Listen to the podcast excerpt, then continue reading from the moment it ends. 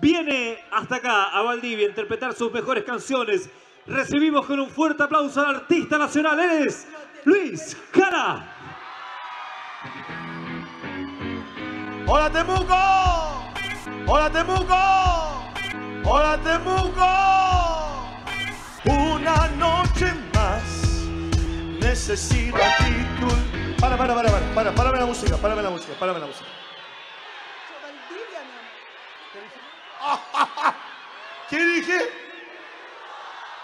¿Qué dije? Buenas noches, Temuco. Dijiste buenas noches, Ya, Temuco. pégame un cachamal, pégame un cachamal. Patada en la raja. Me lo la merezco. Una pifia consolidada. ¿Cómo nos traen a otro cantante que esté más coordinado, weón? Hasta siempre, hasta nunca, gracias, No, Valdivia. No, Luis, por Dios. Juro que nunca Cantar. más. ¿Me, perdonan? Sí, con el Entonces, entonces ahora, con todo, el, con todo el respeto al mundo, ¿puedo seguir cantando? Esta canción es para ustedes. Gracias, Valdivia.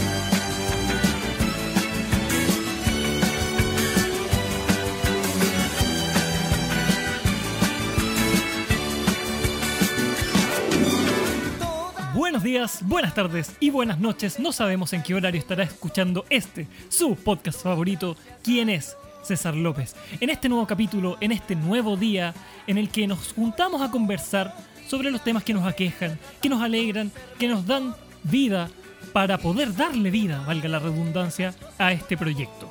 A este proyecto llamado César López. Paso a introducir entonces a mi querido amigo y guitarrista de la banda, Sebastián Catalán. ¡Bravo! Muchas, muchas gracias, muchas gracias. Eh, soy Sebastián Catalán, estoy muy contento de estar en un nuevo capítulo de quién es César López. Vamos a estar hablando de cosas muy entretenidas, interesantes y valiosas para entender quién es César López.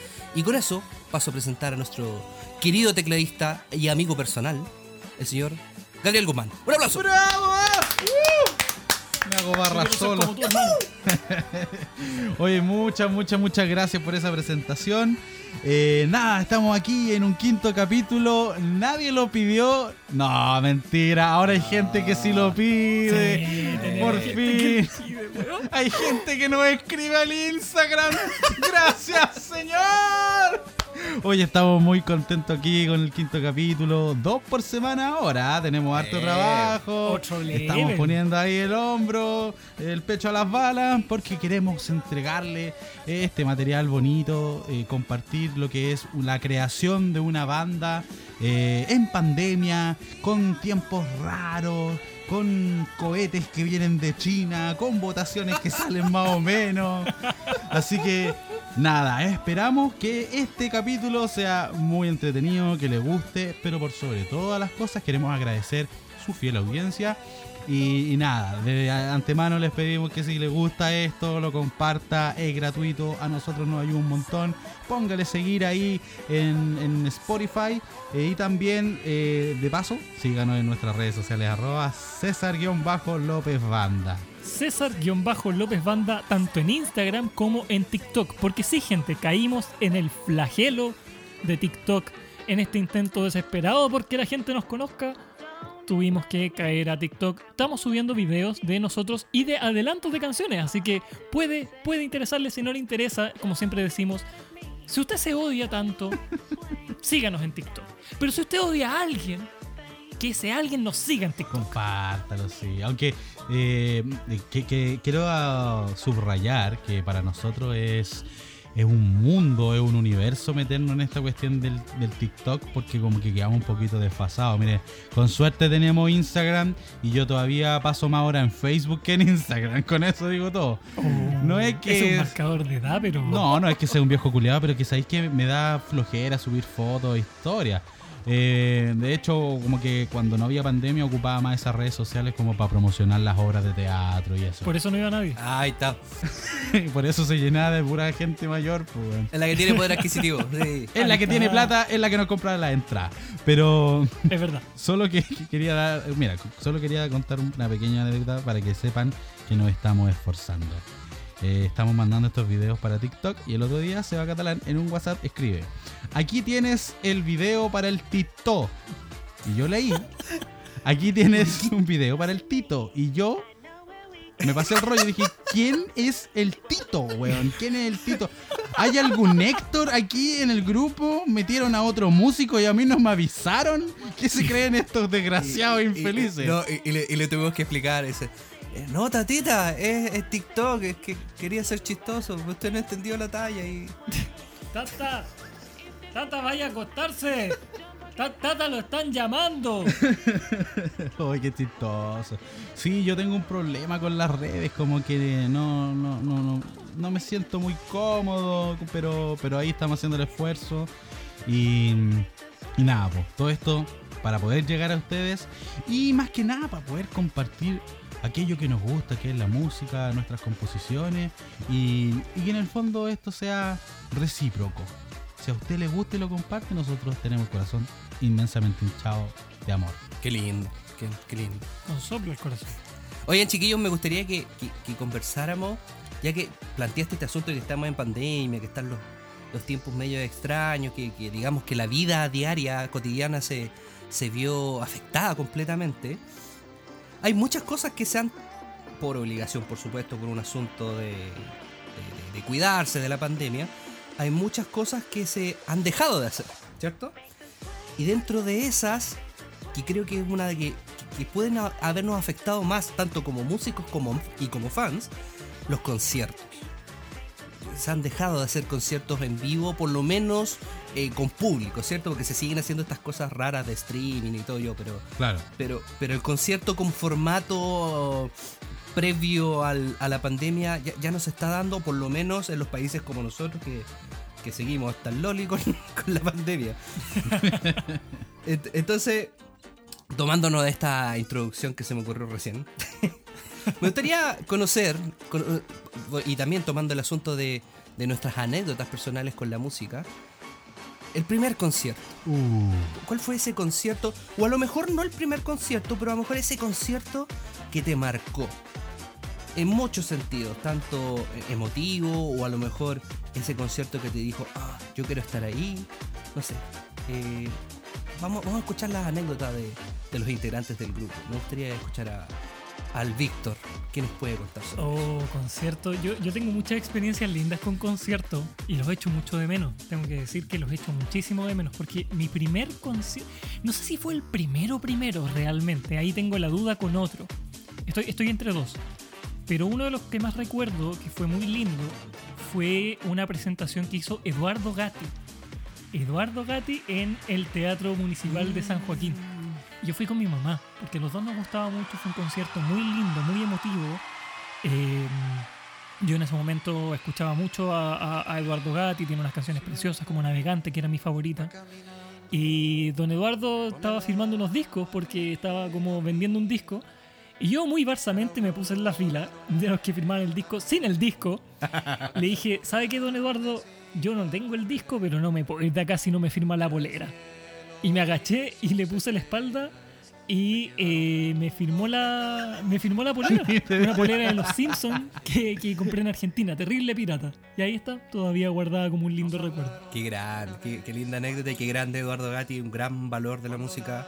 Nuestro David Gilmour Sí. en la guitarra, si eres más lejos, porque es, es mucho más conocido como trovador, pero él, es- él fue un gran músico de la De los música Blobs. progresiva con los Blobs. oye, pero con, pedazo de músico te podría haber, haber mandado a la mismísima mierda Sí. misma, pues, weón. O sea, que falta de respeto. Firme. Aquí, no, no, no tengo plata para comprar sí, pero fírmeme una polera de los Simpsons. Aquí la del Bar Simpson. Sí, vergüenza, pero, pero Qué es que está, está, está en la parada de, de- de hacer las cosas que quería hacer. Ten- de- Debe, haber tenido como 14 años en ese momento. Y no me arrepiento, no me arrepiento para nada. Y mi otra, mi duda, que no sé, creo que fueron el mismo año, así que no estoy seguro de cuál fue el primero, fue, eh, mira, para que, pa' que veáis, eh, porque eso no sé si se sigue haciendo o no, pero ya no tiene el mismo auge, un eh, cristal en vivo. Cristal en vivo del año 2010 Oh, tiene que haber sido.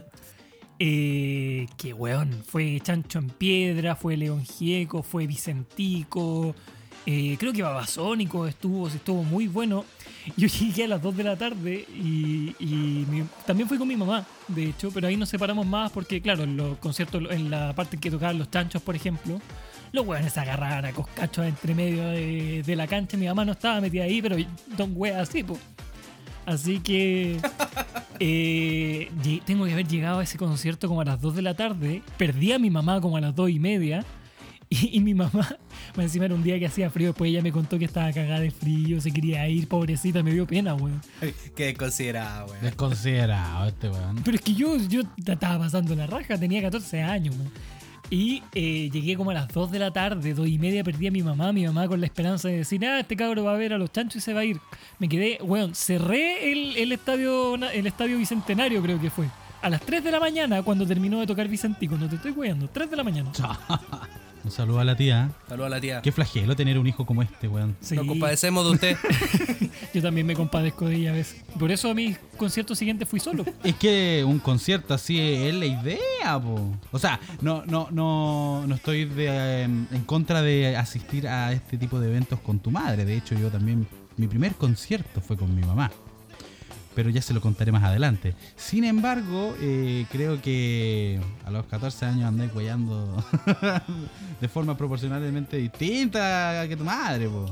Sí, quedó demostrado en la intervención de Chancho en Piedra. Oye, ¿fuiste con tu Juanito a ver los chanchos en piedra? Ah, no, no, yo no tenía plata para el, Juanito. Me, Así que yo iba me a lo alcanzaba para la pura entrada nomás. Yo no maldito nomás. De hecho, las dos, tres lucas de la entrada y era. Oye, yo no conocí, yo no he conocido, no he tenido la, po- la- la posibilidad de conocer a Eduardo Gatti como nuestro amigo Víctor, pero sí conocí la versión 2.0 a su hijo, a Manuel Gatti. Resulta que, eh, bueno, en todos los capítulos voy a decirle a mi abuela, supéralo por favor, Gabo, pero yo estaba en un colegio que, que era de buena situación. Podríais poner, podríais poner así como una música, como la música de la lista de Schindler. Así como súper triste. Bueno, resulta que ahí yo tenía un profe- Cabo y el resentimiento social. No, no, no, si esto no es de resentimiento. Pero yo tenía ahí un, un profesor de música que, que, que igual lo recuerdo con, con mucho cariño porque él tenía, bueno, él era trovador eh, y era tío de mi mejor amigo del colegio. Todo muy legal. To- Claro. Claro. Era un colegio chico donde los domingos era culto evangélico. Eh, ¿qué, qué, qué podéis decir, weón? Era hay un algo todo muy transparente, weón.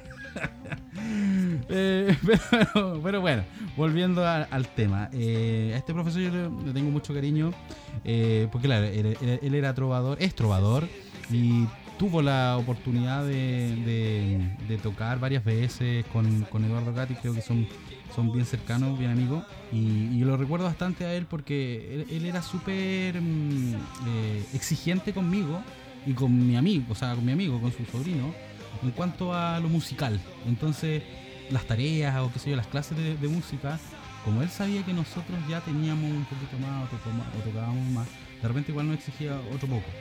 Eh, y eso también fue un desafío.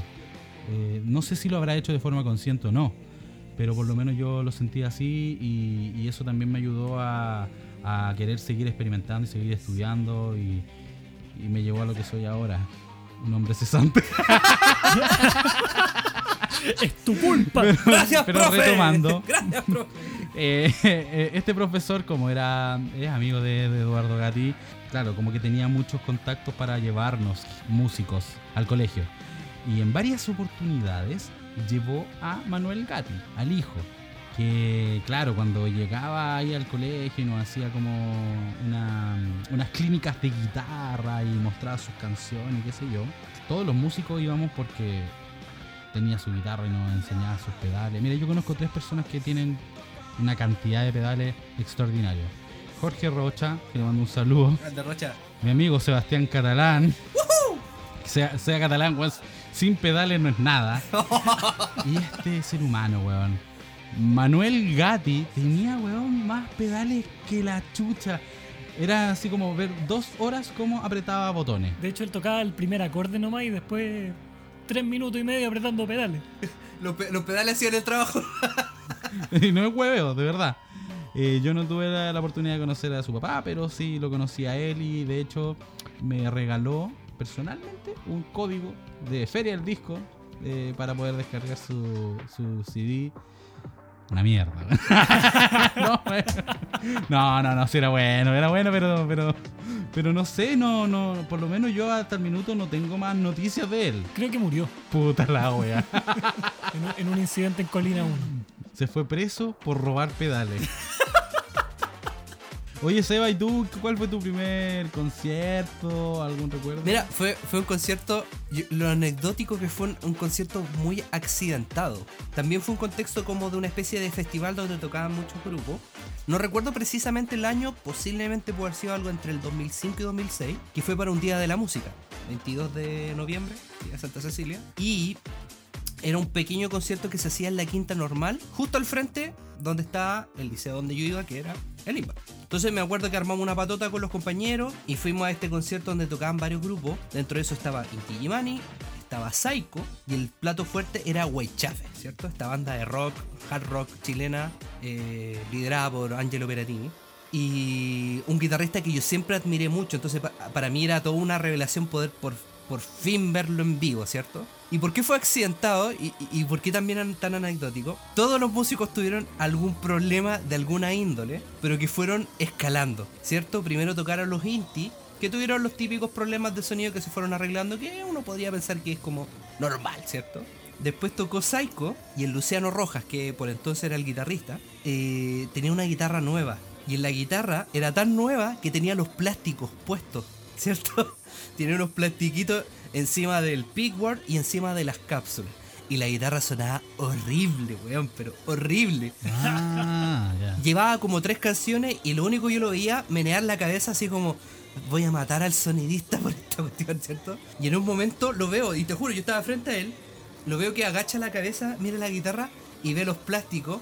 Y lo único que hace es se da vuelta y le muestra la guitarra al técnico. Oh. Como, estáis despedido, compadre. Pobrecito, weón. Bueno, se lo saca se lo saca furioso y ahí la guitarra empezó a sonar mucho mejor. Cagó el Robbie. Y después tocaba Weichafe, ¿cierto? Todos ahí estábamos vueltos locos, ya el lugar estaba completamente lleno, esperando a Weichafe.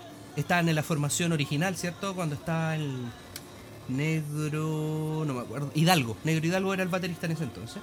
Y ya, se ponen a tocar, moch, salto, qué sé yo, todos vueltos locos. Y de repente, desde el público, vuela una botella, una botella de estas de Coca-Cola chiquititas de vidrio, y le pega al baterista en plena cabeza. Uh, Digamos que estaban tocando, el batero muy profesional, negro y algo, siguió tocando, pero como con un ojo medio chico, porque le llegó como entre la frente y el ojo. Siguió tocando, qué sé yo, los otros compadres no se dieron cuenta. Termina la canción, se levanta indignado, lanza las baquetas y dice: Un weón me tiró una botella. chucha. Y, y todos dijimos, "Uh". Tú te traes que yo, chico, viendo a mis héroes de la guitarra ahí tocando, llevaban dos canciones, pues, weón. llevaban dos canciones. Y dije, por la chucha se va a acabar el concierto porque alguien le tiró una botella. Cagó el concierto. Cagó el concierto, pues, mi primer concierto viendo a mi ídolo, qué sé yo.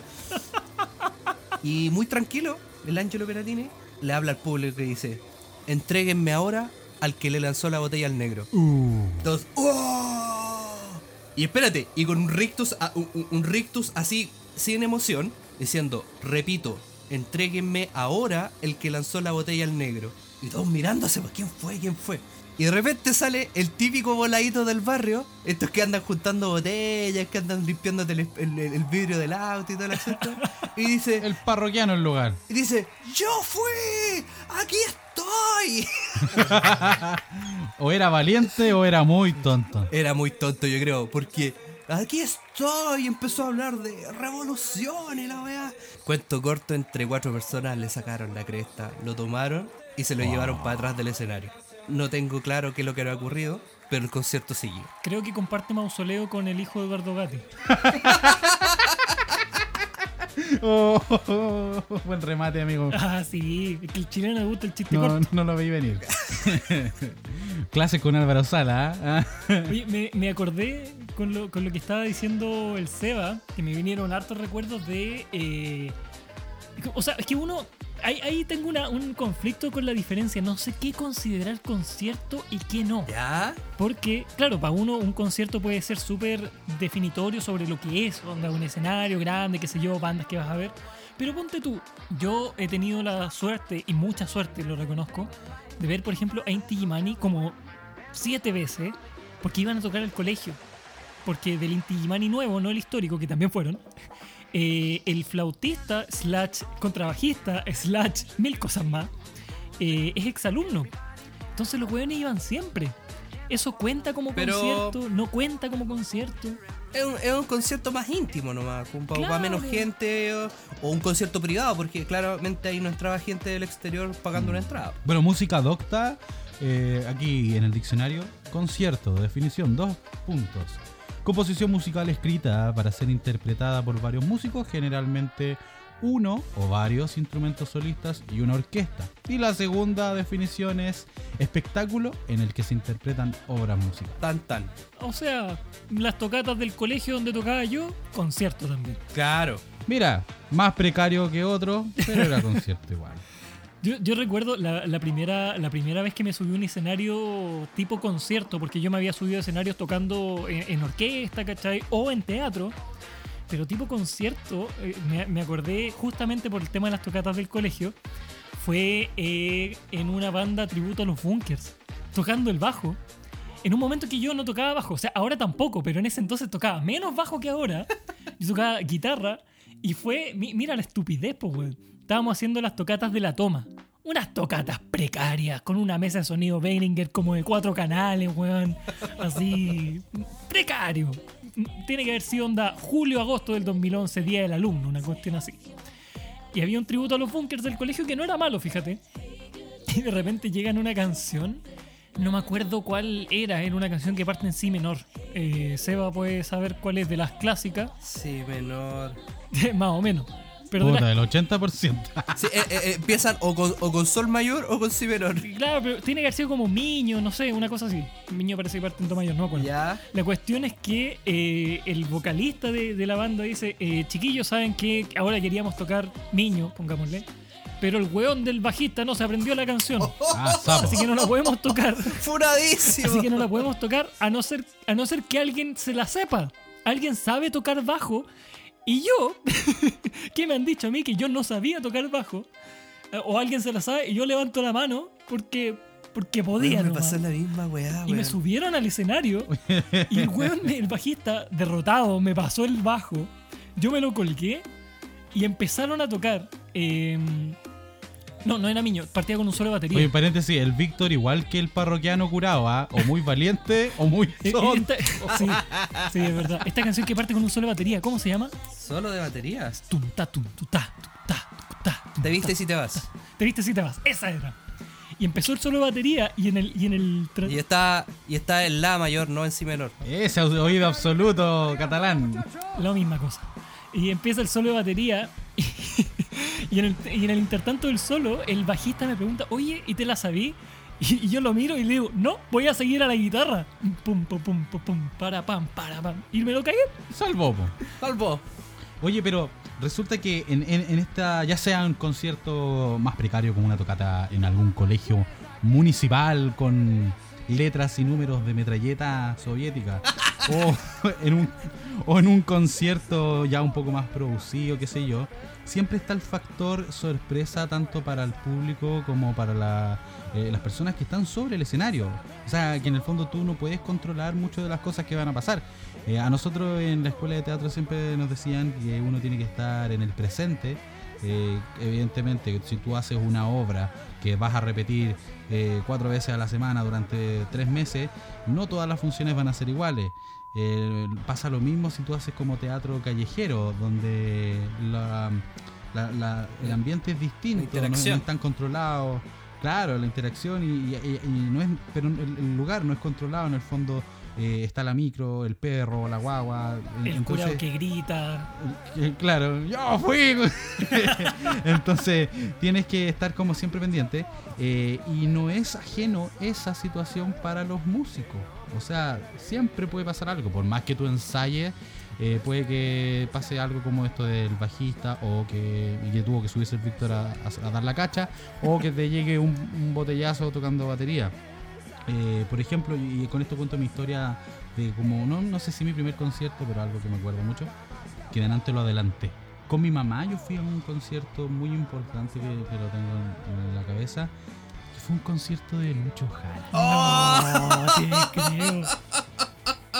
Mira el personaje que me saqué. Golpe de suerte.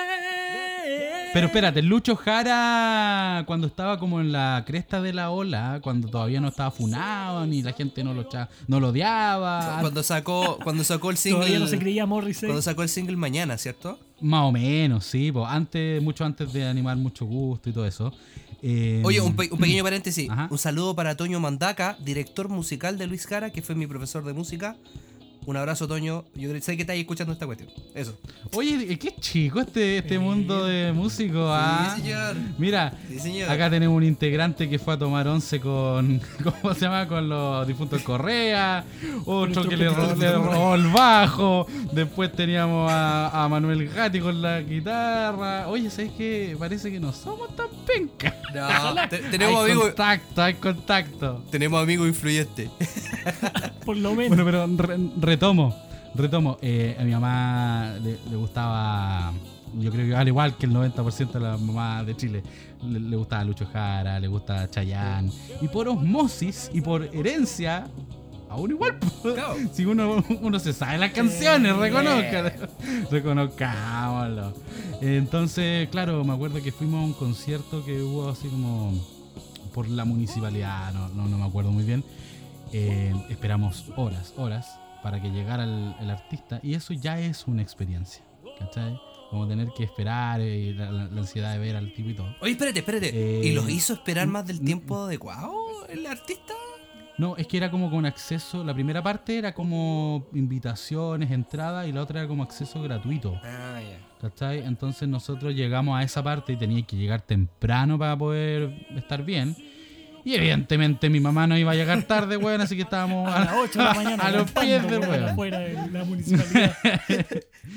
Pero eso, eso a mí me permitió disfrutar, bueno, más allá de la música, disfrutar todo lo que conlleva el espectáculo, ver, ver esas cosas que de pronto de más lejos no, no notas. Eh, como la- las señas que hay entre los músicos, ¿cachai? ¿Quién es el director musical? Eh, de repente esas caras raras que colocan, ¿cachai? Como que eh, algo que obviamente yo creo que mi mamá no estaba viendo, mi mamá estaba viendo a Lucho Jara.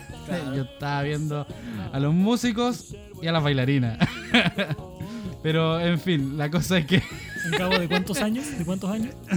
Uh, no me acuerdo, pero está. No, no me acuerdo. No me acuerdo. 10, 12 años. No sé. Mi despertar fue con el Lucho.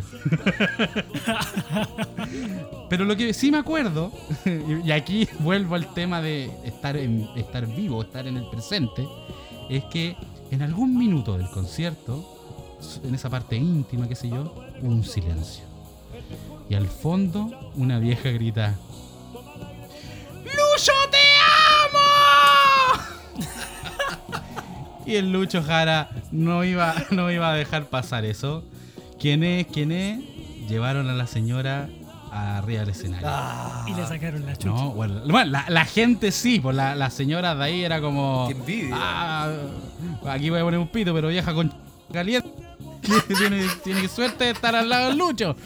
Eh, espérate, y en ese entonces el Lucho todavía no bajaba de peso, igual estaba como. Está hecho como mierda. con ese, claro, ese, ese look que tenía en vértigo. Mira, en este capítulo no está Giovanni. Bueno, le avisamos a, a- a la gente que Giovanni no pudo estar en este capítulo, pero no hubiese cachado, wea, de todo lo que estamos hablando ahora. No, nada. Eh, Nada. bueno, la cosa es que los supo salir del paso y, y le bailó, le mostró la colita, no sé qué cuestión, y se ganó de nuevo al público después de que haya quedado la cagada con esta falta de respeto de esta, de esta vieja. Y eso a mí me llamó mucho la atención. El dominio. Eh, El dominio de- del escenario. El dominio, sí. O sea, Sí, pueden decir lo que quieran de Lucho Jara, que es egocéntrico, lo que sea, pero el compadre canta bien, tiene buen dominio de escenario y hace bien la pega. Tiene la mansa banda también. El loco, el loco es un profesional de, de lo que hace, pues al final tiene una experiencia, no sé cuántos años de carrera tiene Lucho Jara, pero tiene una experiencia que le permite sobreponerse a este tipo de situaciones eh, inesperadas, pues bueno, es como, eh, voy a reiterar lo que dice el Gabo, nosotros tenemos la experiencia del teatro y de que claro, la primera vez que te pasa un chasco, weón, o que se le olvida el texto a tu compañero, que cualquier cosa, de repente quedáis medio en blanco. Pero después cuando ya pasan años y te dais cuenta de que todas las funciones a alguien se le va a olvidar algo. Hay, hay un dicho eh, que quiero complementar con el que dijiste tú, es otro dicho del teatro que dice, todo lo que puede fallar, va a fallar. Va a fallar. Si hay un foco ahí que una, en un ensayo la weá se apagó, se te va a apagar. ¿Cachai? Y cuando eso pasa, uno tiene que saber sobreponerse, y en este caso con los músicos que ya llevan años y años y años, lo saben hacer, porque es su pega. Bu- Bueno, igual hay varios factores y aquí de repente nos vamos a alejar un poco el tema de los conciertos, pero sí podemos hablar de nuestra experiencia sobre el escenario con las obras que hemos tenido con la compañía musical Disonante, eh, que yo le he dicho de pronto, ensayo bueno, función mala. Ensayo como las pelotas, la función va a ser espectacular y por lo general el 99,9% de las veces pasa. Y nosotros como que somos hijos del rigor y por lo general el ensayo general sale bien malo. Pero las Sí. funciones, las funciones, eh, la, la euforia, la adrenalina, el público, todo te hace que salga bien. Es, co- es como que tiene que llegar al estreno y, y uno tiene que decir, nunca hicimos una pasada general de la weá. Cosa que no está bien, digámosle a la gente, no está bien, no lo hagan. está horrible, weón.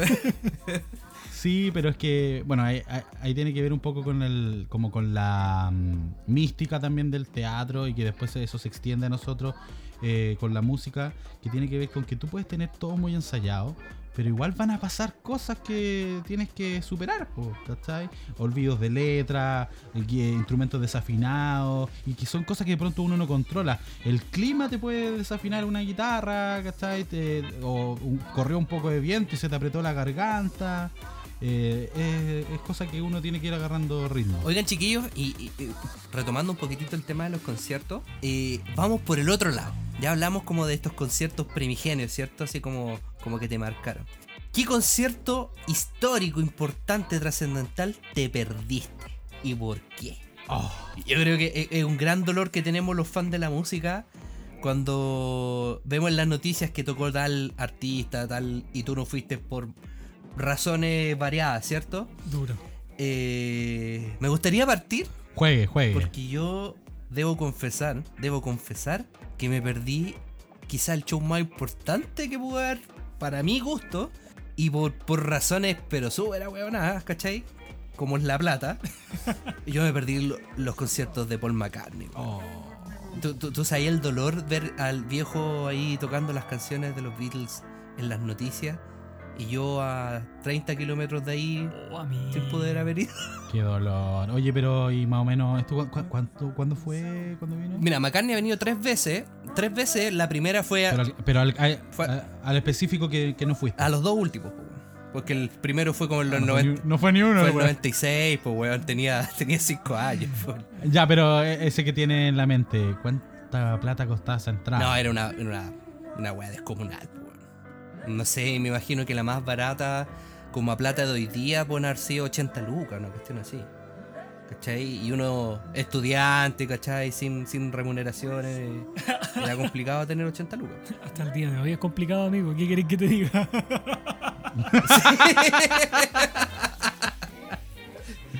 ¿Y tú, Víctor, tenías algún concierto que no fuiste? Que te dolió hasta en el alma. Oh, yo me he perdido, weón. Me he perdido muchos conciertos en mi vida por distintas razones. Muchos de ellos porque las bandas que me gustan ya no existen. ¿Cachai? Por ejemplo, Pantera, no, no sé si alcanzó a venir a Chile, pero, pero se separaron antes de que yo los empezara a escuchar, ¿cachai? Entonces, dejando de lado ese tipo de banda, dejando de lado ese tipo de banda, el primer concierto que me perdí y me dolió, eh, aquí con ninguno de los que voy a mencionar los chiquillos se han identificado, no importa, fue Rammstein. Rammstein vino el año 2010. Lo- los alemanes, ¿cierto? Sí, el metal industrial Lujas, alemán. Claro, cantan Du Hast, cantan eh, Ich Will y un montón de canciones más. Y los tipos vinieron, y además la gracia de Rammstein es que, aparte de, de la música, te hacen un show, y hacen show pirotécnico. De hecho, hicieron el cálculo ese año, me acuerdo, no me acuerdo cuántas toneladas de pirotecnia eran, pero era similar o mayor que la Torre Entel de ese año. Guau, caleta. Sí, era una cuestión así, pero descomunal. Y, y yo no pude ir porque la entrada en, en cancha costaba 50 lucas. Y yo no tenía esa plata. Prohibitivo. Y fueron dos amigos míos, weón. Dos amigos míos que al día siguiente llegaron comentando el concierto y yo ahí, así como puta cabro, weón, no. Era horrible. Ese era lo peor, weón. Era lo peor porque uno se, siempre uno tenía un conocido que sí podía ir. No, po, weón. fue, fue. ah, Yo me arrepentí más encima, dije, no, si cuánto se demorarán en venir año 2021. Todavía no han vuelto. Todavía no vienen de nuevo. 11 años después no, no han vuelto a venir eh, esos desgraciados. Y otro concierto, dos conciertos más que me perdí, que, que recuerdo ahora, digamos. Uno fue el de Matching Head con Sepultura, que me lo perdí porque no me enteré a, a tiempo de, de la existencia de ese concierto. Y el último que me perdí, que me dolió mucho, mucho, mucho, fue Megadeth. Megadeth que iba a venir el año eh, 2019, bueno, como dos semanas antes del estallido social. Y tuvieron que suspender porque venía, venían en un... eh, no, no era un maquinaria, pero uno de estos conciertos masivos que venía con Slayer en su gira de despedida, Ah, así ya, como sí. era un mega concierto con Megadeth. Creo que me acuerdo, sí. Slayer y Megadeth eran lo- los headliners. Y eh, a Dave Mustaine, el vocalista de Megadeth, le diagnosticaron cáncer de garganta. Y no pudo venir. ¿Verdad, po, weón? Fue en esa época. Sí, y ahí y ese, ese me dolió, porque a mí me encanta Megadeth.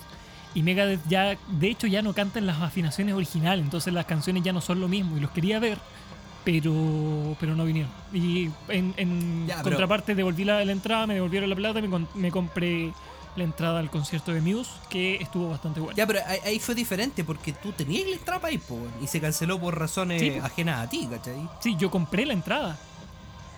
Ya, ahí, puta, ahí. Es mala cuerda. Con esto, bueno, para la gente que nos sigue desde, desde el capítulo 1, se confirman algunas teorías de quiénes somos nosotros los integrantes. Porque, porque les recuerdo que. Les recuerdo que en el capítulo 2 de esta temporada, Jesucristo es mi sueldo, sin bandera, mi religión, que lo puede buscar en Spotify si aún no lo escucha, eh, hablamos de todos los referentes musicales que hay en esta banda y lo difícil que es mezclarlo. Y ahí hablamos de que había, había alguien que escuchaba todos los referentes que acaba de nombrar Víctor. Ahora sabemos que era él. Una pequeña Exacto. oveja negra dentro de César López. Claro, ¿no? Y No, pero está bien. mezclar eso con, con los ángeles negros, weón, es difícil. Pero ahí vamos, ahí vamos. Pero entretenido, pero entretenido. Sí. Por eso tocó el bajo nomás, porque no se escucha. Oye, yo, por Y, ejemplo. y tú, eso mismo. no. A ver, no recuerdo así como algo que me haya dolido mucho. Igual tenía como muchos artistas locales. Entonces no, no se me hacía muy difícil poder asistir. O por lo general eh, tenían funciones gratuitas, qué sé yo, sobre todo para la Teletón o cosas así. Eh, mis artistas locales eh, eran mucho más fácil de poder verlos en vivo. Eh, pero por ejemplo, si, si me preguntaran qué concierto te hubiese gustado ir, me hubiese gustado ir al de Michael Jackson, acá en Chile. Oh, sí. Evidentemente, eh, el- creo que fue el 94, yo estaba en los coquimbanos de mi padre. Entonces, a menos que él no haya asistido, a menos que, a menos que él no haya asistido, weón, al Estadio Uy, Nacional. pero descendiendo el nivel de la conversación hasta el menos cuatro. Pero me hubiese gustado ir a, ir a ver a Michael Jackson.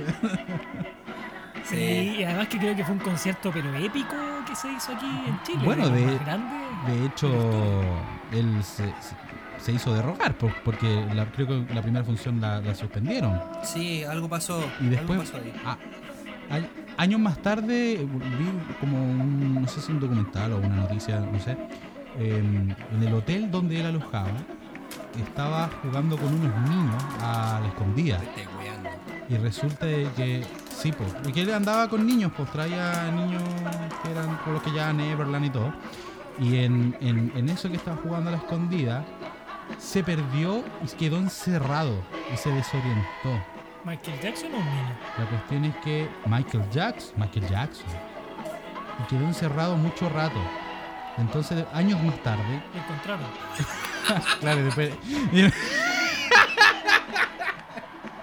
Y, claro, el que se murió ahora era un doble, weón.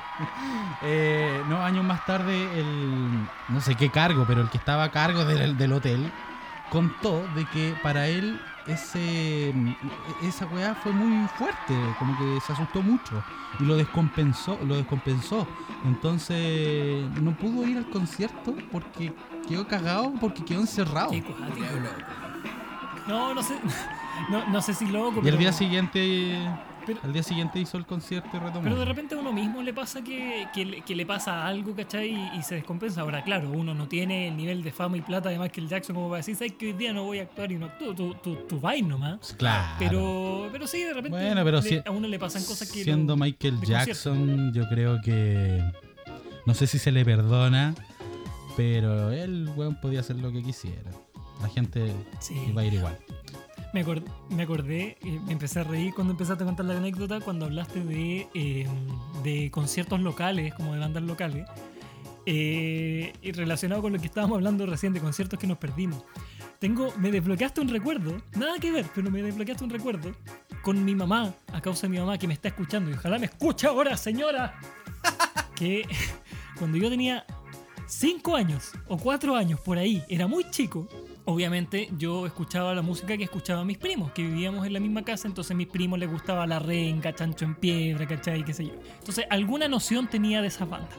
Y en La Granja, la municipalidad de La Granja, año 2000, más o menos 2001, llevó a los Chancho en Piedra a un concierto gratuito, que era, weón, como a tres cuadras de mi casa, así como la raja. Y yo me acuerdo que íbamos con mi mamá en el colectivo y le dije, mamá, chico, ¿sabes que van a venir los chanchos en piedra? ¿Y por qué no los vamos a ver 15 minutos y nos vamos para la casa que yo los quiero ver? Y mi mamá, mi mamá me dice, ¿los chanchos en piedra? ¿Por qué? No, es que a mí me gusta, los escucho con, con- con el Carlos, que es mi primo. Eh, no, Víctor, pero si los chanchos en piedra son esos que cantan Voy a comerte el corazón a besos. Así que no, no te van a gustar. Y me fui para la casa, pues bueno, años después me enteré que nadie. No, pues no, ni, Esos son los, noche- son los nocheros, weón. cerca, Sí, pues ni po. rima el nombre, nada, pues. Y me perdí. Igual bacán los nocheros. de Chancho en piedra. Puta, sí, igual bacán los nocheros, pero no tiene nada que ver con los chanchos en piedra. Me perdí mi primer concierto de los chanchos en piedra. Pensé que te iban a decir, no, no vamos porque es música diabólica. Claro. No. Por último, weón. Así, eh, y yo, y yo por. Yo por años busqué en Ares, weón, la canción Voy a comerte el corazón a besos de Chancho en Piedra y nunca la encontré. Era un cover. Un Oh. cover. Buena. Puta la weá, tía. Oye, yo. la- ¿Sabes qué? Llama al tiro a tu mamá para que te dé explicaciones, weón. Puta la weá. ¿En qué, ¿En qué universo los chanchos en piedra cantaron esa canción? oh, mi mamá, weón, yo la quiero mucho. Yo, yo creo que lo hizo a propósito. Yo creo que le, Claro. da lata bajarse al colectivo para ir allá y caminar tres cuadras lo hizo a propósito. A lo mejor te metió esa cuchufleta, weón. A mí me gustaría compartir, eh, no un concierto que me perdí, pero sí eh, que me metieron un golazo eh, en, el, en el concierto. Ya, O sea, no solo a mí, también. Eh, resulta de que, mm, bueno, en el capítulo número 2 estaban hablando de gente que le gustaba Metallica, que en este caso es el Víctor, y de los integrantes que le gustaban Sin Bandera. Dentro de esos integrantes, yo soy uno de ellos. A mí me gusta Sin Bandera. Como les conté en el capítulo anterior, yo crecí con, con esa música, aprendiéndome esas canciones para pinchar con las chiquillas ahí en el colegio, tocándole la guitarra, qué sé yo. Entonces, al final, uno termina eh, agarrándole el gustito. Y por otro lado, con Sin Bandera, en ese entonces, era uno de los únicos referentes que tenía de dos voces. ¿Cachai? De hacer una primera y una segunda. Entonces, claro, también como aparte del rollo romántico, qué sé yo, me fui metiendo como en ese mundo. Pero cuando ya tuve la, como el acceso de poder ir o tener las lucas para comprarme una entrada, estos güeyes se separaron. Entonces, yo chao sin bandera, me puse rebelde, empecé a escuchar rock, y bueno, tiempo más tarde, eh, mi polola me regala una entrada, ¿ya? Le mando un, un saludo enorme, te amo mucho. Esta es la parte romántica. Ahí con Grande la- amiga Cami. Grande con la Cami. Camilita. Resulta de que ella para... Aquí me va a retar, pero no me acuerdo si fue un cumpleaños o un aniversario. Oh.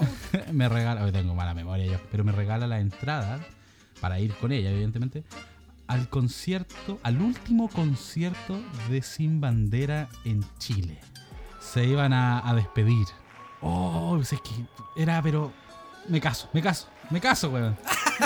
Eh, ya llegó el día. Esperamos mucho, ¿ah? Esperamos como tres meses, contábamos los días, repasando la discografía, porque claro, era recon- reconciliarse con los weones que se habían separado. Entonces era como estudiar, eh, entre medio era como pololear también, nos, no- no- nos dedicábamos canciones, qué sé yo. Y uno iba preparado también para cantar a todo pulmón. Llegamos al Movistar eh, y, y no, y mi polola se rajó con unas entradas pulentas, pues así, era bajo, muy cerca del escenario, estaba hasta sentado, weón, estaba sentado, no estaba en cancha. otro, otro level. La weá es que comienza el concierto, ah, ya la gente cantando y todo, fue muy lindo. Y en un minuto desaparece eh, uno de, bueno, son dos, sin bandera son dos. Y a, a mí el que más me, me gusta, que me siento muy identificado por, por cómo él es como músico, por su historia y, y también porque toca el piano, es Noel Chagris. Y de repente desaparece. Y yo le digo a mi polola, no está, se fue este weón, se fue, se va a cagar el concierto, o sea, se va a cagar. ¿no? Y de repente como que eh, se empieza a oscurecer el, el, el Movistar y aparece una luz. ¡Pah! Y en un lugar del- de la cúpula se escucha. "¡Ah, madre!". Y el weón bajó del escenario. Por lo demás es un petizo muy chico. Eh, es, muy chico. Y el weón pasó al lado mío, cantó una canción, la mitad de la canción al lado mío, y yo no lo vi, weón. Porque lo, lo estaba buscando en el escenario. Entonces le, le decía a mi polola, Cami, Cami, no está, no está. Y el weón estuvo así a dos metros al lado mío, el weón, todo el rato. Entonces, puta. Capaz que la Cami Pero pagó el- la el- weá para que se bajara el escenario. Claro, weón. Y después el weón dijo, yo se quiero encontrar Gabo, weón. bueno, Le resulta mandó, que le mandó un WhatsApp. te, devuelvo la plata. Oye, pero el remate de esta weá fue que, claro, eh, nos quedó la anécdota y todo, la pasamos bien y todo. Pero eh, nos metieron el golazo con que ese era el último concierto, porque se separaban. Y como a los tres años después, los re- hicieron la misma tontera de nuevo en el móvil y después ah, ya, chao. Ya, ya no, no, no vamos a ir. Pero lo que sí, después para mi cumpleaños, mi hermana y mi polola me regalaron eh, la entrada para ir a ver a Noel Chagris, pero con sus canciones. Y resulta que, lamentablemente, llegó el estallido social y hasta el día de hoy... Como que lamentablemente. O sea, lamentablemente para mí con el concierto, Ah, me ya. refiero, no, no, no, no me descontextualice. Pero lamentablemente sur- surge esto y, y cagaron todos los conciertos. Y hasta el día de hoy tengo la entrada y espero poder ir, pues, weón, si es que lo hace de nuevo. Y era un, un- un weón, era una entrada con Mira and Greet para conocerlo, para decirle, oye, weón, yo era el Gabo, el weón que tenías que saludar en el Movistar. Te iba a decir, weón, yo tampoco te encontré. Abrázame. No, weón, si era en la boletería de Santa Ana. Ah, yo estaba en el andén, weón. Yo me acuerdo, a mí también me metieron ese, ese golazo. eh, la gente va a pensar que escucho puro metal. Y no, me gusta mucho, pero no solamente metal, ya no. pero en ese entonces sí, que fue Judas Priest, una gran banda de las primeras de heavy metal, eh, precursor del heavy metal. Los weones hicieron un concierto que se llamó Epitaph como epitafio, que era su concierto de despedida, qué sé yo, y también después, weón, dos, tres años después, Judas Priest en Chile, no sé qué, yo así como, pero estos weones no se iban en el 2012. Y, y yo preparado, más encima, fui con, fui con dos compañeros eh, de colegio, y preparadísimo, yo nunca fui tan fanático de Judas Priest, obviamente me gustaba, no- pero no dije, dije, no quiero ir a escuchar Painkiller nomás, porque es como la canción más conocida.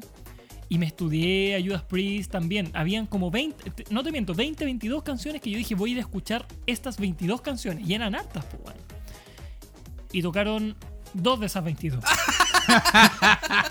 Nostradamus y Painkiller. Todas las otras yo eh, las tarareaba así como pasa. Movía la cabeza nomás. ¡No! Oye, esos perros de taxi en- nomás. en- Ahí tal vez. En ese último en ese último show de, de, de Radiohead que, que, que fui también pues weón todo esperando Creep que es la canción más conocida que ellos odian hay que comentarlo Y, todo. Y, y- y me acuerdo que tenía un amigo que me decía al lado, no, si ahora la van a tocar porque la tocaron en Perú y en Ecuador y no la pueden dejar de tocar acá en Chile.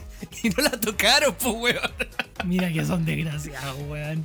No, pero igual no es tan buena la canción. Oye, pero es buena estrategia de marketing eso de, de decir, no, este último concierto, porque las entradas se venden como pan caliente. Oye, Sí, los yo Rolling pensé- Stones, los Rolling Stones llevan 40 años despidiéndose. Despidiéndose. Ahora, ahora, ahora, ya la gira ya se llaman Hasta que se muera un weón. Tour. Oye, pero yo creo que es buena estrategia de marketing, pero si, y, y si nosotros la usáramos para, para que nos siga gente, Amigo, tenemos Debut que despedida, se ve. primero, pues, weón. si no, no funciona. se acabó César López. Capaz que lo ahí Uy, nos comenta la gente, te- estaba bueno ya, ¿Te acordáis, ¿Te acordáis de esta, esta banda? Yo creo que todavía existen estos que se llaman Denver. Que, que lo- los, los tipos. Los tipos son- años. eh, no sé si seguirán siendo pololo, pero como que terminaban su relación y se acababa la banda. Entonces, tuvieron muchas despedidas. Tuvieron muchas despedidas. Y en un momento yo creo que los buenos dijeron, ah, puta, weón, sigamos con la banda, aunque ya no seamos pololo, pero, dejemos de despedirnos de la weá, porque ya está, está bueno ya, pues". Oigan, cabros, ¿y Muchos tienen años. algún artista que de pronto es inalcanzable por todos lados porque definitivamente no, no viene a Latinoamérica o no viene a Chile? Uh, a ver, ¿quién podría ser? Es que igual hoy por hoy a Chile igual están viniendo todos. No, no era como hace 10 años que era como complicado que, que- que vinieran ciertos artistas, weón. Hoy día vienen hasta los güeyes más desconocidos vienen. Claro, yo sé que tenía uno, no me logro acordar quién es. Oh, ¿Tú tenías alguno, Gabo? Sí, tengo uno muy en particular que yo creo que cuando venga, aunque me co- cobren 100 lucas, la voy a pagar. Porque también tiene que ver un poco con mi historia musical, que es Adele. Adele.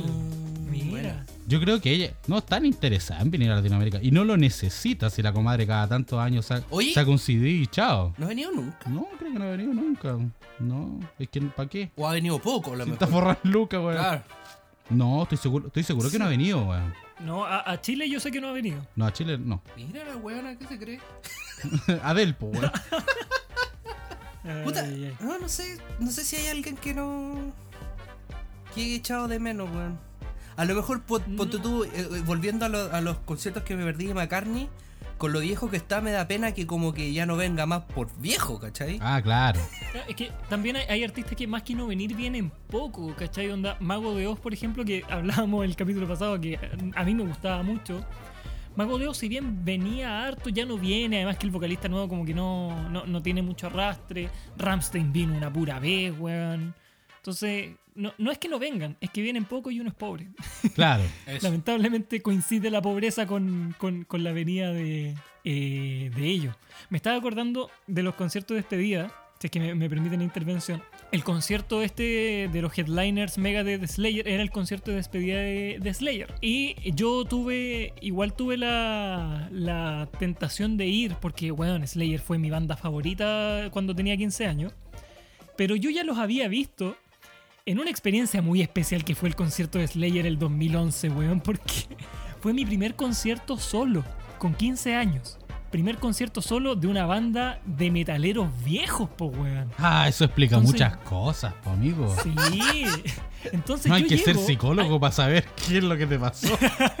que eso trae problemas. Bueno, yo llegué a ese concierto 15 años. 15 años. Era un poquito más chico que ahora, poco más flaco, con mi chaqueta de mezclilla con parches, con mis pantalones sellados al vacío, mis bototos de milico.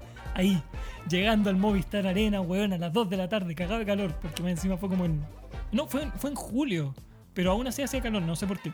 La cuestión es que voy llegando al Movistar Debe ser por la mezclilla y el cuero. Sí. Haci- haciéndome el choro por llegar solo al Movistar.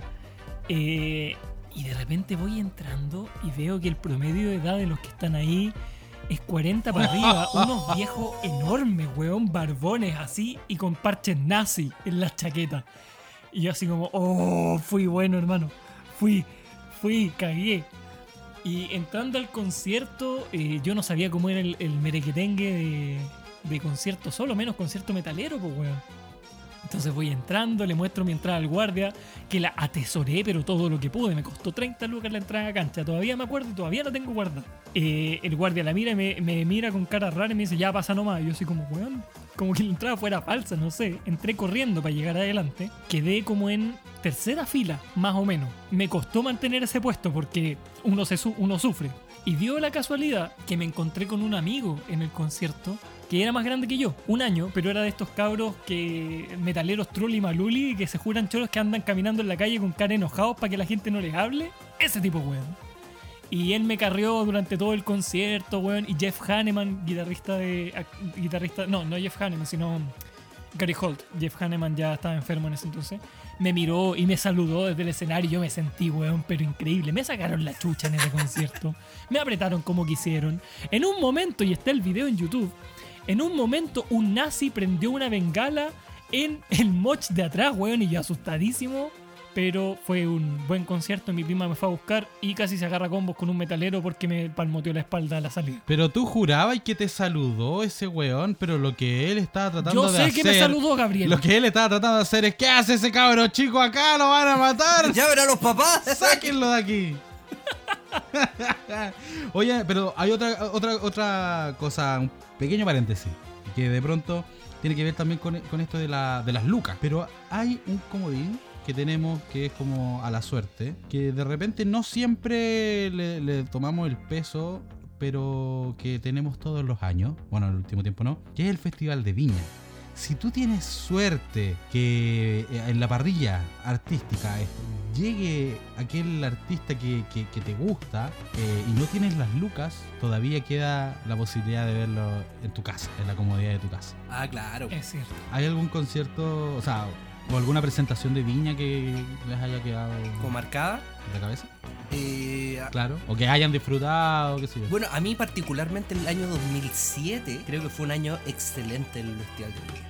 O artistas, pero de otro nivel. Me acuerdo que fue en ese año que estuvo... eh, ¿Cómo se llaman estos que eran escoceses? Franz Ferdinand. Franz Ferdinand, que estaban en la cresta de la ola, weón. Era, eran lo- los artistas del momento como del rock medio garage. Ah, Y, we- y llegar a este festival que como un festival medio familiar, así como nada que ver con Glastonbury o con o Coachella, nada que ver, pues weón. Era de moda, pues weón. Fueron estos locos, me acuerdo que creo que estuvo Cerati, solista, eh, varias bandas de rock chilena. A ver, aquí, aquí, aquí tengo la, la parrilla Ay, del bueno, año cuenta, cuenta. 2007. No sé si me estoy Viña. entonces a lo mejor. Bueno, para empezar, animó la, la Tonka, la Tonka Tomisi. Ya. Animó con. Con Sergio Lagos puede ser. eh, te, te confirmo, te confirmo. Sí, con Sergio Lagos, confirmo. Día 1, y que aquí yo tengo también una, una anécdota. Estuvo La Oreja de Van Gogh, Mayumana y Basilos. Día 2, día 2 estuvo Tom Jones. Tom Jones. Y luego cerró con dos chilenos, po. Mario Guerrero a la mitad y coronó con los bunkers. Los Bunkers. Mario Guerrero que cantó Getsemaní. No, no estoy seguro, pero más probable, pues, weón, si lo tiene en su, en su repertorio. No, sí, yo, yo me acuerdo. Mario Guerrero cantó Getsemaní. Sí, sí lo cantó, me acuerdo. El día 3, día 3, Gustavo Cerati, Cerati. Ana Torroja Bueno. Y Kudai. Había que rellenar. Ah, eso. fue. Weón, a ver, a ver, Kudai- con Kudai no se meta Gabito. Kudai es lo más grande que le ha pasado a este Bueno, país. diga Yo soy cuándo. fanático de Kudai, que se sepa. Día 4 estuvieron los tres. Estuvo nuestro referente del humor, Álvaro Salas. Fito Páez puede ser. Fito Páez y sí, pues. Fito Páez. Oye, mira qué coincidencia. Día 5 abre Brian Adams. Y le sigue Luis Jara, weón. y termina Lucibel. Bien. Ah, entonces no fue el año de Franz Ferdinand, weón. Pero fue un buen festival. Día 6. No, pero está, bu- está bueno. Oye, la parrilla de ahora, o sea, de esta comparada con las de ahora. Sí, el, el Festival de Viña fue progresivamente perdiendo calidad y, y presupuesto. Yo, Este fue como el, el- la, la cumbre y ahí después fue pura caída la la weá. así. la decadencia. Sí. Bueno, y el, el último día fue. Abrió Ricky Martin estuvo después Axel y terminó Don Omar. Igual era súper, súper variada la parrilla. La cagó, En los sí. últimos años como que todos son iguales, weón. Y, y eran todos artistas o casi todos artistas internacionales, pero de renombre. ¿Te acordáis cuando bajó Daddy Yankee en su trono, weón, en el Festival de Viña? Para su espectáculo. Cuando. Chancho en Piedra, el año 2006, hizo su concierto vestido de espermatozoide. Cuando vino Sting, weón. Cuando No vino sé, para Sting. mí el único trono, Sting, Sting para sinfónico. mí el único sí. trono de Festival de Viña fue el que utilizó Yolito y su combo en la batería que dio vuelta. Weón, la batería que La de batería, 360, conchetumare. ni, ni, lo- ni el barco pirata Oh, del verdad. Mampato se atrevió a tanto. Yo, yo decía, este viejo se va a morir, weón. Se va a morir, va a quedar colgando la batería, weón. Oye, de, de ese mismo año, de ese mismo año, eh, bueno, dentro de esto es así como una, un- una recopilación de los capítulos anteriores de este podcast, pero hemos hablado de los referentes y en ese MP3 que estaba los, los referentes que el, el Víctor en algún momento estaba la oreja de Van Gogh. Sí. Y eh, claro, yo, como lo dije en el capítulo anterior, yo aprendí a tocar guitarra con la oreja de Van Gogh. En consecuencia, me gustaba mucho la oreja de Van Gogh. La escuchaba con mi hermano, eh, teníamos el cassette, qué sé yo. Y el 2007 fue al Festival de Viña. Creo que fue la segunda vez. El primero fue como el 2003, si no, no, no me equivoco. Claro, sí. Y, y, bueno, yo no fui porque no tenía plata, qué sé yo. Pero eh, en el verano, con, con mis hermanos teníamos la costumbre de pasar eh, enero y febrero en Curacaví, que era la casa de mis abuelos por parte materna. Y Curacaví queda en la ruta 68, camino hacia Viña. po. Claro. Resulta que, eh, cuento corto, ya, obviamente íbamos a ver la, la oreja en la tele, qué sé yo. Y en la movida del festival, este programa que daban así como. eh, Como la previa. a- como la previa, Ah, claro, la entrevista la tontera. Hicieron el recorrido de el hotel de Santiago a Viña. Hicieron una parada. Y esa parada fue ni más ni menos que en Curacaví. La, ore- la oreja Van Gogh Curacaví. Y yo vi esa weá y dije, ¡Conche su madre! ¡Estuvieron aquí, weón! ¡De nuevo me lo perdí! ¡Me lo perdí, weón!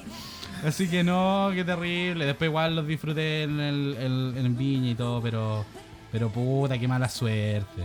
Mal, amigo. Tú- Tú tienes un problema con ver a los artistas que, que están cerca tuyo, ¿ah? Por eso decidí ser artista, para no perderme a mí mismo. Para que los demás se lo pierdan. Oye, chiquillo, estaba súper interesante la conversa. Rápidamente, hagamos un ranking. eh, sus tres conciertos favoritos de la vida y vamos a ir cerrando el programa. Víctor, Tres conciertos favoritos de la. sin pensar, Eh, sin ya, pensar. Rápidamente. Eh, Slayer 2011, porque fue mi primer concierto solo, una gran experiencia. El Cristal en vivo, de hecho, porque fue una de mis primeras experiencias con, con música, con concierto, que tal vez fue la que me hizo, o una de las que me hizo decir, yo quiero estar arriba de un escenario algún día. Y la última, muy, muy linda experiencia, un concierto de Inti Illimani que vi en eh, Mainz, en Alemania, que fue muy, muy íntimo, muy lindo, porque además fue dos o tres meses después del estallido social y cantaron el derecho de vivir y todo lo demás con la comunidad chilena en Alemania. Fue, fue precioso. Y con mi familia, además, que vive allá. Hermoso, hermoso. Eh, Gabo, Eh, creo que los nombré, pero por lo que, más allá de, los referentes o de los artistas que son, eh, tiene que ver por las experiencias que me quedaron a mí, por los lindos recuerdos. En primer lugar, ese concierto de Lucho Jara con mi mamá, weón, donde la vieja se subió. y, weón, inolvidable. Y que a todo eso después lo repetimos varias veces, ¿ah? fuimos varios conciertos de Lucho Jara. Eh, el de Navidad hubo una joya. Una joya de los villancicos, weón. Pero tú, tú ves la nieve en Santiago, weón, con 30 grados de calor. Eh, mi segundo concierto favorito, evidentemente, fue el golazo de Sin Bandera. Y aunque bajó eh, no, el cheque si no lo vi, fue un regalo muy, muy, muy lindo. Y el otro que creo que es el, el que más reciente, que fue el último que fui, eh, que fue la promoción de Norma de Mon Laferte. a ver. Eh, que, que yo sé que, que de pronto no es gusto de todos y el chileno es súper chaquetero porque le está yendo súper bien. Opción 5. Eh, porque claro, la conocimos cuando se llamaba Montserrat Bustamante. Claro. Eh, que, que tengo otras historias con eso y tengo fotos con ella cuando estaba en rojo, pero se las contaré en otro capítulo. En otro capítulo. Pero, pero lo que me gusta de ese, de ese CD de, de Norma es la variedad musical que tiene. Tiene, pero mucha, mu- mucha variedad. Tiene eh, bolero, vals, eh, tiene cumbia. eh, es una explosión de sonido y una historia de principio a fin. Lo recomiendo igual. Si a usted no le gusta Mon Laferte, es un buen CD para entrar en su trabajo. Perfecto. ¿Y, tú, Cevita? ¡Ay, qué lindo le salió al unísono! ya, lo- en orden decreciente de, de- de importancia. Bueno, el primero, el que les conté de este de Weichafe cuando le llega el botellazo al, al baterista. por la anécdota. por la anécdota más que nada. El segundo, el concierto de los Bunkers cuando lanzaron el Vida de Perros en el Teatro Teletón. Por lo formativo, o sea, fue como que en ese momento yo ya era músico. y Fue como, ya, yo quiero hacer esto por el resto de mi vida. Quiero estar ahí como ellos, ¿cachai? Y el primero, así, con más espectacular, Radiohead en el Estado Nacional, el último concierto que hicieron, fue, pero un nivel ya cósmico, weón. Eh, eh, fue como a tres planetas diferentes en ese concierto, weón. Y fue maravilloso. ¿Puedo sumar? Sí. Puedo sumar uno, no, no a mi lista, mi lista no va, no va en orden jerárquico, pero uno que creo que nos puede haber gustado mucho a los tres, que es el concierto de los Bunkers en Plaza Dignidad el año Maravilloso. Claro. 2020, Ese como el bonus track. fines del Bonus 2019. Sí, fue es un pequeño bonus track ahí que no quería dejar fuera. Oigan, chiquillos, la conversación de hoy día estuvo, pero muy entretenida, maravillosa. Les agradezco que hayamos sido parte de esto y también agradecemos a la fiel audiencia que ha estado escuchando este podcast, quien es César López. Así que me despido y le doy la palabra a Víctor. Eh, bueno, sin querer redundar en las palabras de Seba, siempre el agradecimiento va primero, siempre el agradecimiento hacia ustedes que nos escuchan y que nos motivan a seguir con estas cosas que eh, en un principio tal vez no teníamos tanta fe y hoy en día vemos que, que aparentemente hay gente a la que le gusta y eso se agradece obviamente muchísimo. Queden muy atentas, atentos, atentes a todas nuestras redes sociales, arroba César-López Banda en Instagram y en el flagelo de TikTok. Y estén obviamente pendientes de todo lo que iremos subiendo y del single que se viene cada vez más cerca. Así es, cuatro amigos que los une la música, el arte, el teatro, tratando de hacer una banda de rock en pandemia. Bueno, estamos muy contentos de poder compartir este proceso con ustedes, la gente que nos viene escuchando desde el capítulo piloto, la que se ha ido sumando de a poquito. Eh, muchas, muchas gracias. Por favor, compártalo, a nosotros nos, nos- nos- nos ayuda mucho. Y cuando menos lo tengan pensado, vamos a, comenzar a lanzar nuestro material para compartirlo con ustedes. Y que ojalá algún día ustedes también tengan una anécdota cuando digan yo fui al concierto de César López y un weón le tiró un botellazo al gabo. Con esto despedimos el capítulo del día de hoy, capítulo número 5. Así que muchísimas gracias y estaremos en contacto con el próximo capítulo. No se lo pierdan. ¡Chao!